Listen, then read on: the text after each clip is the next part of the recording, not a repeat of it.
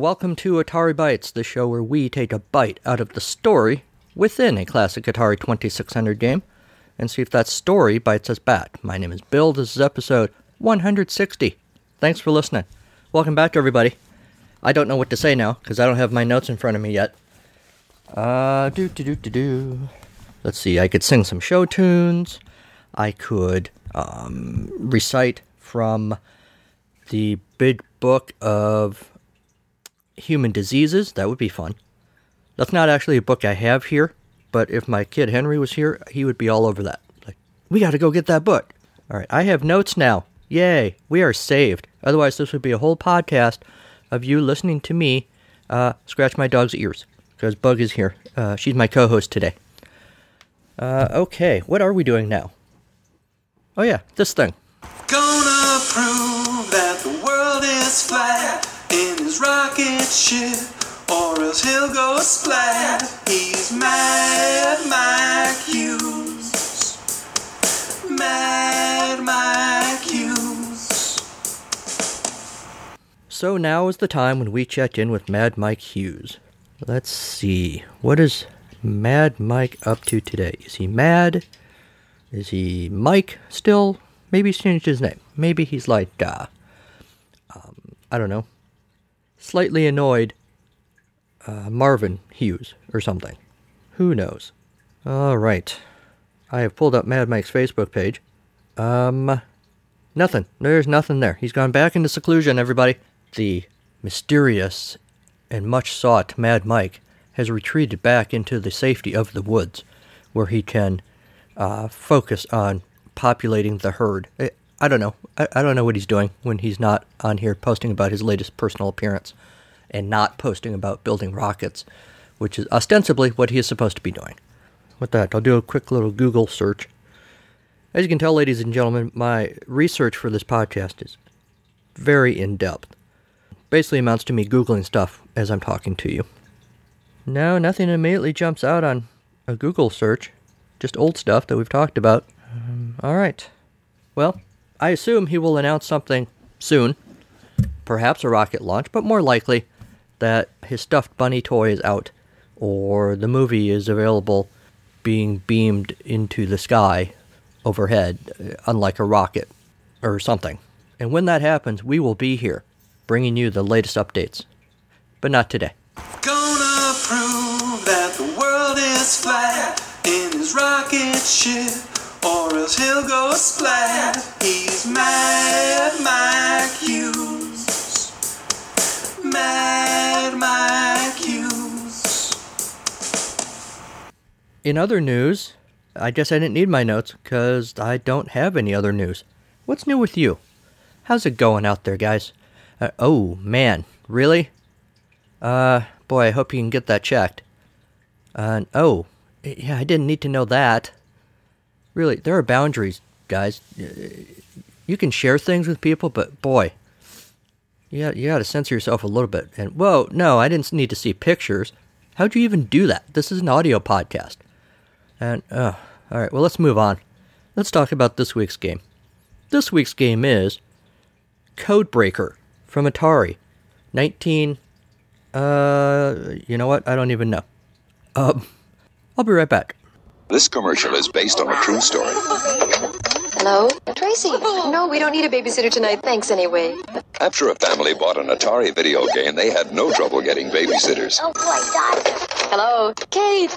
No, we don't need a babysitter tonight. Bye. Everybody enjoys Atari because Atari has so many different games to enjoy. Hello? Karen. No, we don't need a babysitter tonight. No other company offers you as many different video game cartridges as Atari. All right. The strategy wiki says the Codebreaker came out. Uh, it was one of the 11 Atari 26 titles, uh, Atari 2600 titles, released as part of the second wave of games in 1978. One of the first games to utilize the Atari keypad controller. Sounds good to me. Uh, I feel bad. I should at least have done that much research before recording today, but uh, I didn't. Uh, you know, my humble apologies. The game uh, consists of two different games, Codebreaker and NIM. Game Codebreaker is id- identical to the game more commonly referred to as Mastermind, which itse- itself is a recreation of a much older game called Bulls and Cows. Uh, I think Mastermind, much better title, if you ask me. Players must try to guess the correct combination of numbers after being told how many digits in their guess are correct, and how many of those digits are in the correct place. NIM is an older game. The object of that game is to pick up the last object, or in some versions, to avoid picking up the last object, by systematically removing any number of objects from one particular column out of a set of available columns. Although it sounds simple in description, it can take some time to develop a proper winning strategy. I like the idea that NIM can be two completely opposite things. Either you're supposed to pick up the last object or not. I think it'd be cool if other games were like that. What if, like uh, Monopoly, the point wasn't to win all the money and bankrupt the other players, but rather to give all the money away? It'd be like um, if they turned Brewster's Millions, the movie. Was it a book originally? I don't know. It was a movie, like a really, really old movie uh, from like the 30s, and then they remade it with Richard Pryor in I think the the 80s sometime. And I really liked that one. I watched that one quite a bit as a kid. I never saw the original, I don't think. Uh, but the point of it was, he's just an ordinary guy. This eccentric old rich dude leaves him thirty million dollars. At least in the remake, it was thirty million. It tells him he has thirty days to spend it, but he can't tell anyone why he's spending it. All people are going to know is that he inherited a ton of money, and he's just basically blowing it on whatever. Uh, and at the end of 30 days, he can't have any of the money left, and he can't um, he can't have any stuff. Um, he can he can rent stuff to use during the 30 days, but he can't have anything. He can't own anything at the end of the three, 30 days, and he has to have blown all the, the whole 30 million bucks. And if he can do it, then he inherits his real inheritance, which is 300 million dollars. It's a pretty good movie. Uh, go check it out. Richard Pryor, John Candy, good stuff. Has nothing to do with Codebreaker, but I'm more interested in talking about this movie because Codebreaker, spoiler, pretty boring. Uh, anyway, what was I talking about? Oh yeah, I was going to tell you how to play Codebreaker, which I already kind of did, uh, thanks to the strategy wiki. But I have perhaps the longest manual ever for an Atari game to describe how to play a game that is essentially really boring and pretty simple. You're just pressing keys on a keypad controller until you hit on the right numbers. We are using the key, uh, keyboard controller which I bought, I think, specifically for this game a long time ago. I don't think I've used it for any other games. Uh, I gather there are other games that use it, but it's making its debut on the podcast today. Congratulations. We get a helpful hint in the manual, by the way. To prolong the life of your Atari video computer system and to protect the electronic components, the console should be off when inserting or removing a game program. Thank you for that. So we're told the computer, computer or another player has created the secret code, and your mission is to guess the code. The code's identity is affected by the number of digits, duh. Games feature codes with three or four digits. The number span. Games feature codes with numbers from 1 to 9 or 1 to 6. You have 12 guesses to identify the secret code with the keyboard controller. Use the controller to enter the number of digits of your guess onto the screen. The computer will then analyze each number digit of your code guess. During Codebreaker, games during Codebreaker games, the upper left number refers to the number of guesses players have made during the present game. At the end of the game, the left controller player score appears in this position. In one player Codebreaker games, the number appears, meaning the right hand score, appears throughout the game to show the number of consecutive games of Codebreaker you've played. In two player games, the n- number refers to the right controller player's score. Here's a little diagram of the screen. Please uh, open your eyes, wake up in the back, put you know, take off your sleeping masks, put down the Ambien. They still Ambien? Still sell Ambien? Probably not. It's kind of dangerous. Don't take sleeping pills, people. Uh, so here's the little diagram. All right. The secret code will appear above the list of player guesses at the end of the game. It'd be kind of dumb if they put it at the beginning of the game, seems to me.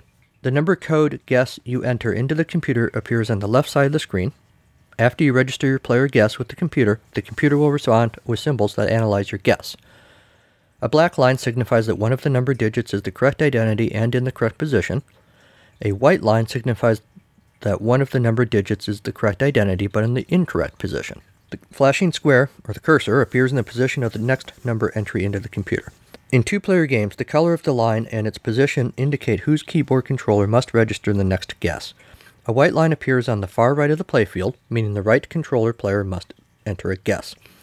A black line appears to the left of this position during the left controller player's turn. The computer selects the secret number code in a one player game. You have 12 guesses to identify the code. Your number of guesses equals your point score. For example, if you guess the secret code at the fourth guess, you score, wait for it, four points.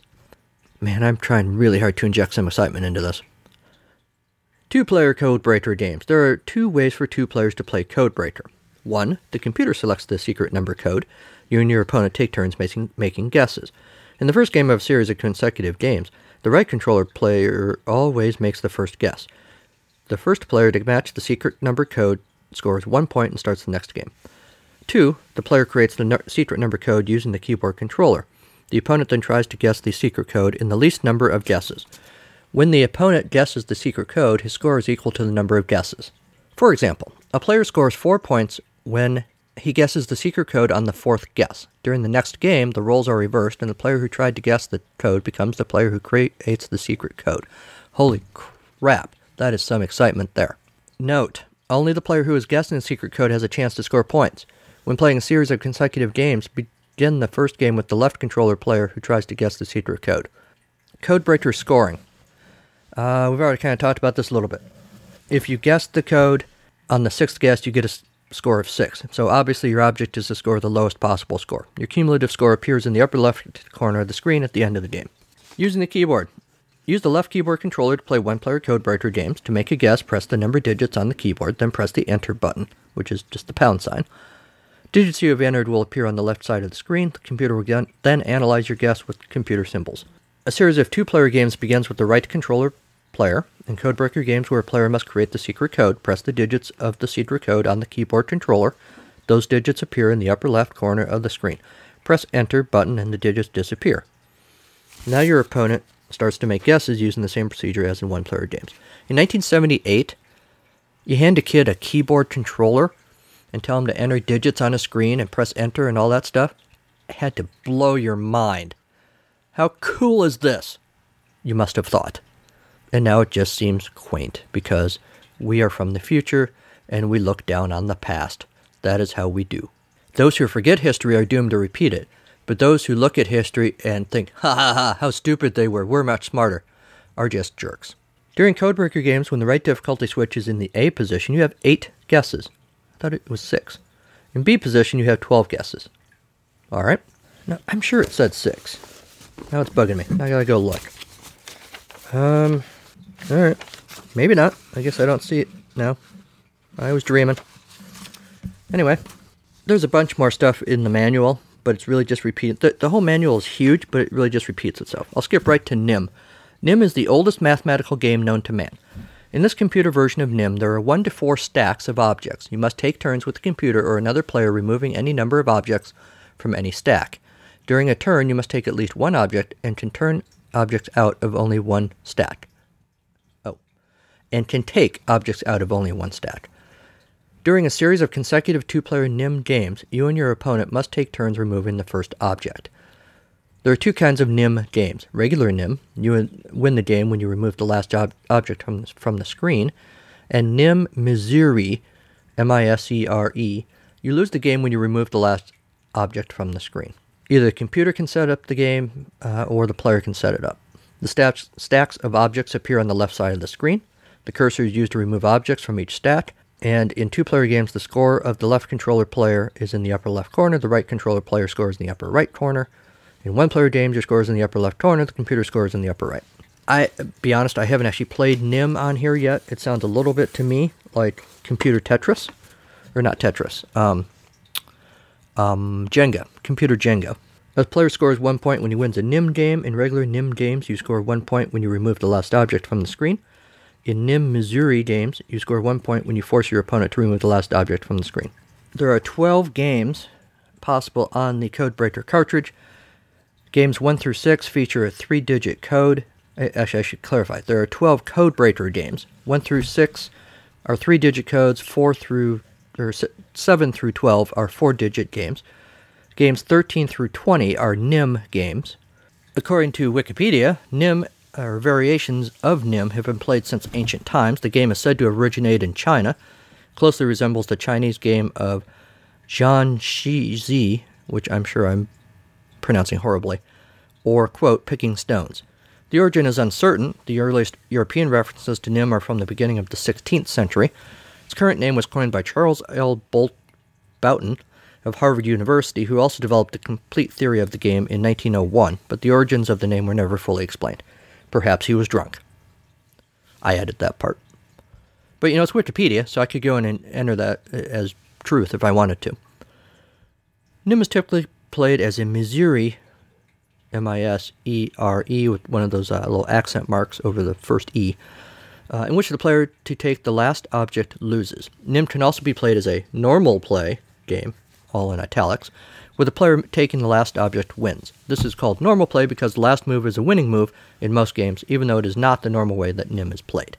Normal uh, play Nim, or more precisely the system of Nimbers, is fundamentally is fundamental to the Sprague-Grundy theorem, which essentially says that in normal play, every impartial game is equivalent to a Nim heap that yields the same outcome when played in parallel with other normal play impartial games. Someone who's more versed in game theory than me maybe could explain this. And if you have thoughts, and if you know something about game theory, please share those thoughts with me by contacting me by email or voicemail in the ways that will be talked about at the end of the show. Atari Codebreaker was a fall 2017 TV show on Discovery Channel, a game show first broadcast in the UK and Poland, followed by a selection of other European countries on Discovery Science. A unique and captivating quiz game, I'm reading this from the uh, press release announcing the show, imagined for the Atari generation and their families. Conceived for Discovery Science, the TV show will be themed around global, global sciences. Each episode of Atari Codebreaker consists of four rounds. During the first two rounds, three players will compete in a quiz covering all science topics, from astronomy, geography, and everyday science to everything in between. Then the winners compete in the two last rounds, during which they have to find the right combination to open the safe and win all the fabulous prizes it contains, and perhaps release the other two players before they die of suffocation. Again, I added that part. IMDb says the show ran for 20 episodes. So I don't know if that was a, a success or not. Uh, if anyone remembers watching this, let me know. Because I don't remember that at all. My super superficial research uh, yielded no reviews of Codebreaker, the game, which doesn't shock me because there's not a whole lot to say about it, uh, which makes it tough to do a podcast episode, but we'll power through. So after the break, don't go breaking my code. I couldn't if I tried. Honey, if I get restless, baby, you're not that kind. Nobody knows it. So listen to the rest of the show. Please. I'm stuck here. You gotta stay with me.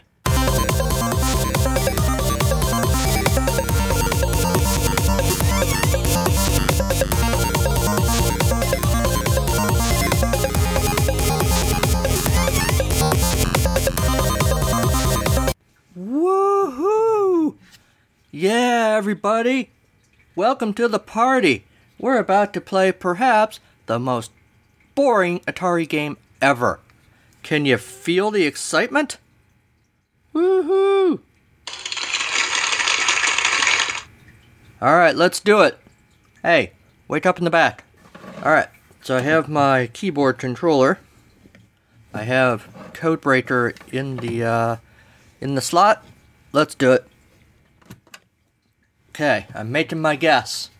Looking just uh, looking at just a plain green screen. Got my cursor blinking at me. Ooh, what should I guess? I have many options. Zero through nine. I think I'll go zero. One, two. Oh, I guess zero isn't an option. Um, alright. One, one, two then.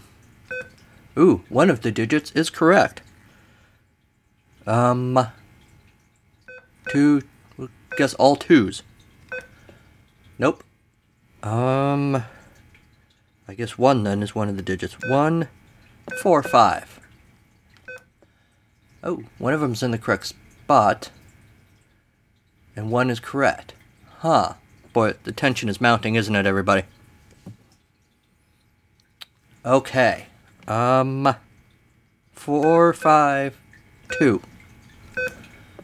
Nope. Um. I just don't know. What am I gonna do? Six, six, five. Okay, so it's the five that's in the right position, I think. Nope, no seven, no eight, no nine. Um. Let's go four, five, five. Nope. Uh, two, three, five. Nope. Wait, what did I do? None of those digits was correct. How did I do that? Oh, okay, so five is in the middle. How about two, five, three? How about four, five, six? Oh, two correct digits. Oh man, we are almost there. Um, let's go one, five, six. Uh, five, five, six. Nope, didn't like that at all. Let's see. Um, those of you who haven't gotten up to go to the restroom, what should I pick?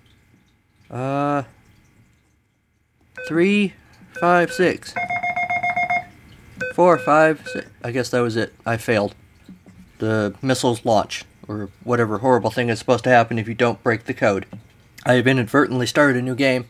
562. Two, wow, right off the bat, two numbers are correct. Look at that. Wait, maybe this is the same game. I don't know. Don't really care. Four, five, two. Five, six, three.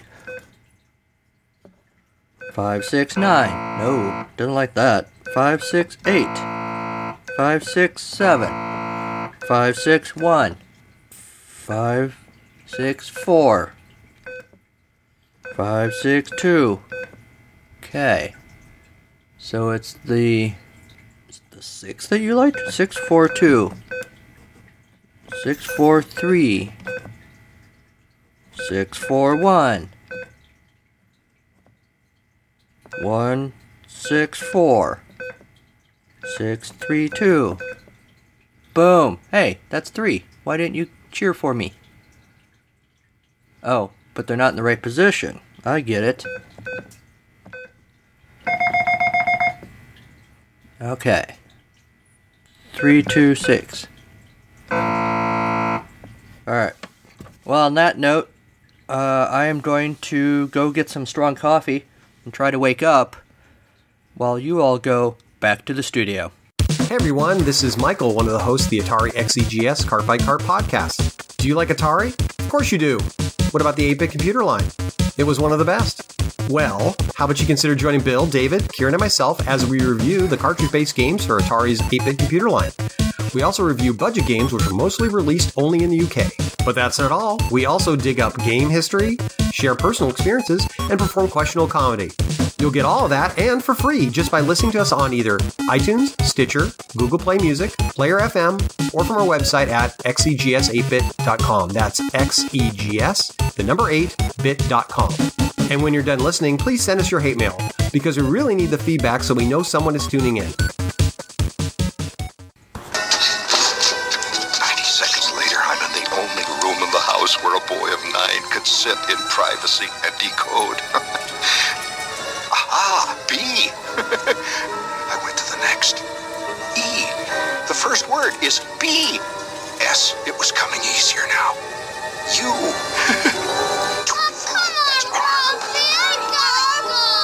I'll be right. Gee whiz. G. Oh, be sure to. Be sure to what? What was little orphan Annie trying to say? Be sure to what? Please come out? All right, Ma. I'll be right out. I was getting closer now. The tension was terrible. What was it? The fate of the planet may hang in the balance. No, Randy's got to go. I'll be right out. For out loud. Gee, almost there. My fingers flew. My mind was a steel trap. Every pore vibrated. It was almost clear. Yes, yes, yes, yes. Ovaltine. Ovaltine? A crummy commercial? Son of a bitch. I went out to face the world again. Wiser. So here's the thing about Codebreaker. What? Wait, wait, what? Sorry, I nodded off. Uh, so here's the thing about Codebreaker. It's. See, and usually here I say fine. And I gotta remember, it was 1978 when the prospect of playing a video game on your TV at home was still pretty exciting. So I have to think about 1978 me, who was about six or seven, depending on what time of the year it was. Would six or seven year old me, yeah, might have kind of liked this game. He wouldn't have played it all the time. He would have much preferred, um, uh, you know, the other ones you could get at that time. He would have played this a little bit. He would have thought, "Oh, that's kind of cool. I got this keypad controller, which I never had as a kid. I never had the uh, keyboard controllers. So I guess I would have really not liked this game if I just sat there and didn't play it at all. I don't know. If anyone's really in love with Code Codebreaker, uh, contact me and tell me why. I don't hate it because it's not a hate-inspiring game, but I don't really like it either. So let's just do this other thing that maybe is more fun.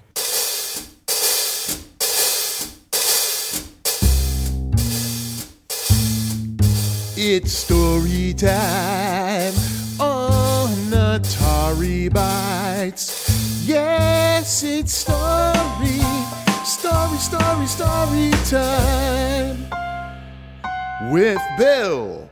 This week's story is titled Death by the Numbers, a Steve Stetson 1980s super spy adventure. San Francisco, the early morning hours, a nondescript warehouse. Ivana Kilyu circles a cot in the center of the room, illuminated only by a single light from overhead. A man lies on the bed, moaning softly. His suit looks good, though. You're running out of time, Mr. Stetson, she says. The poison works fast. Who do you work for? Stetson's head is swimming. It's like that time when he was eight and his dad made him smoke a cigarette. But he didn't want to smoke a cigarette. But his dad said, Be a man, and lit up a lucky strike. And it was gross and. Focus, Stetson. Thoughts come to him slowly like running crap through a colander. You'll be dead soon if you don't do something. Stetson suddenly remembers where he is. San Francisco! They have earthquakes here, don't they? With all the strength he has, Stetson wills a small scale earthquake to hit the building right now. And holy crap, it actually happens. Stetson manages to roll off the cop and underneath it for cover as Ivana Kilyu is knocked off her feet, then knocked out by debris. The earthquake stops. All is silent. Stetson thrusts a hand into Kilyu's brassiere, taking more time than is probably necessary to find the vial with the antidote, and guzzles it down. Rejuvenated, Stetson steps outside the warehouse, the only building hit by the freak earthquake. Stetson shrugs. I told her I'd rock her world.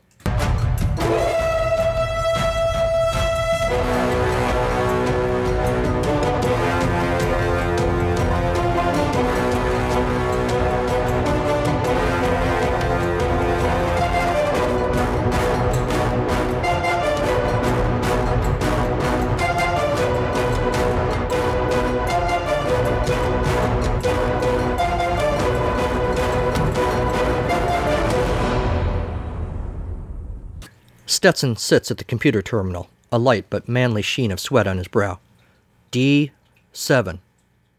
He says loudly into a microphone over the din of the klaxon, warning of an imminent missile launch, then waits. When nothing happens, he murmurs, Damn. C4. Nothing. Stetson, Commander Matty Grimm barks. Time is running out. Almost there, Matty, Stetson says, eyes not leaving the screen, but reaching for a ham sandwich.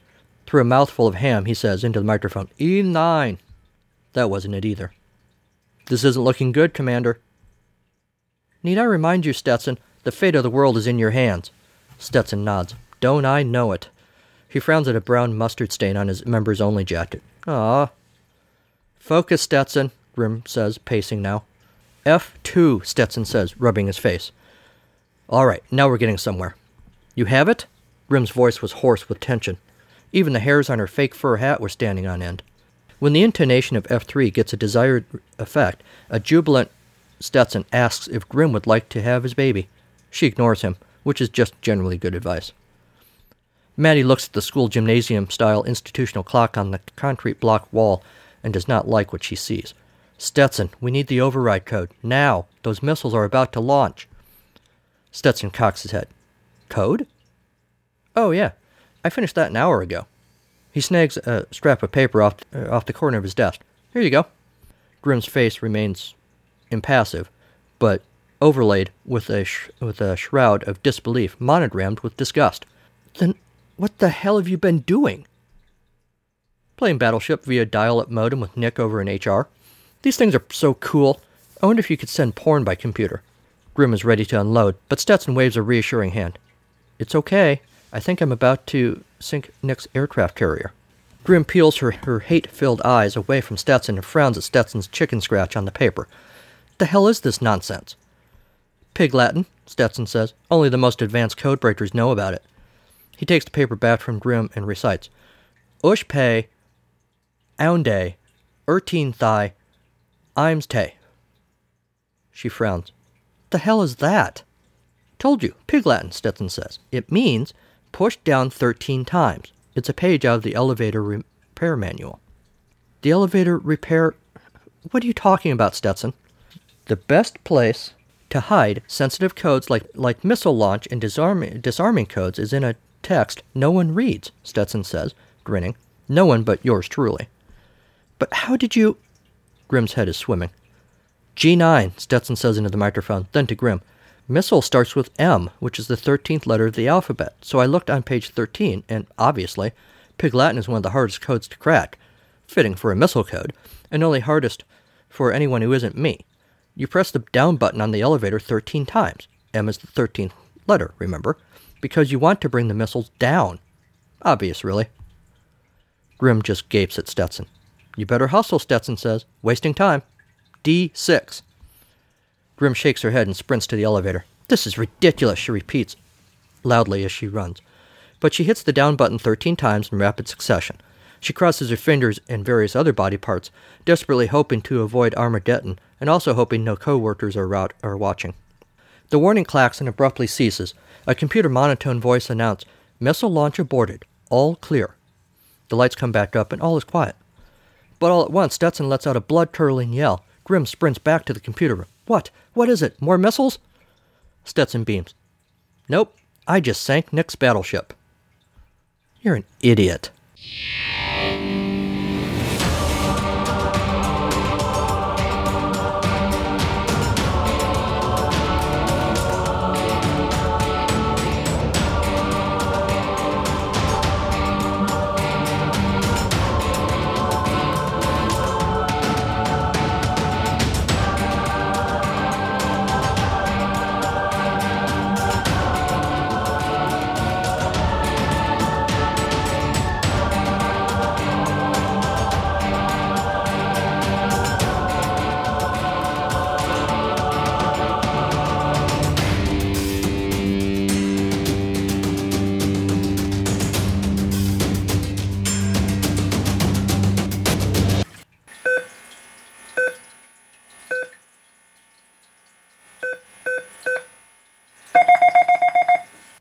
And that's our show.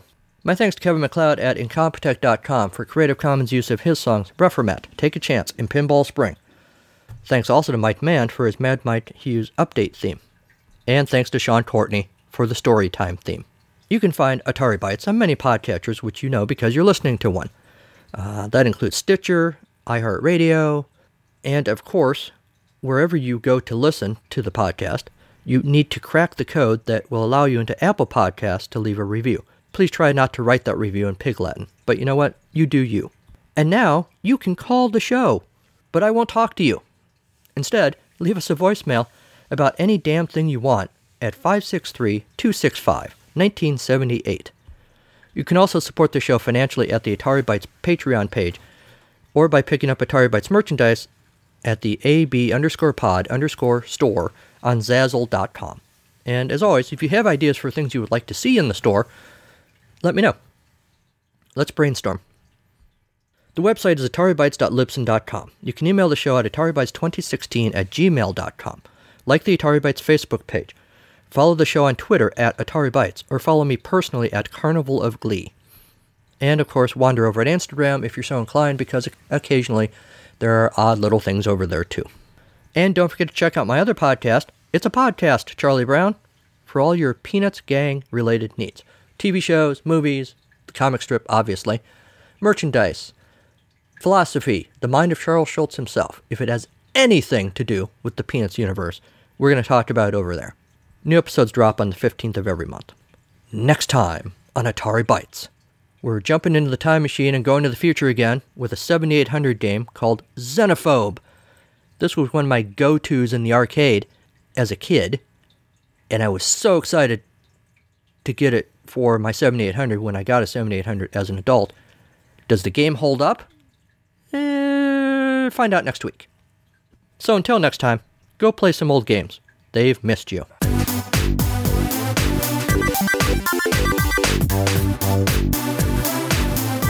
Thank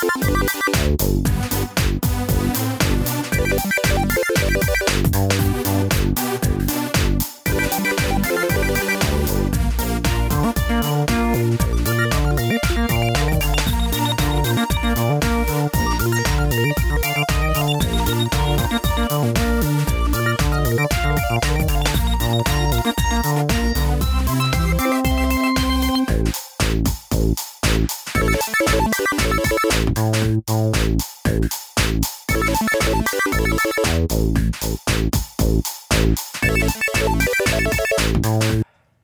And lit up a Marlboro, uh, a Marlboro, strike that, and lit up a Lucky Strike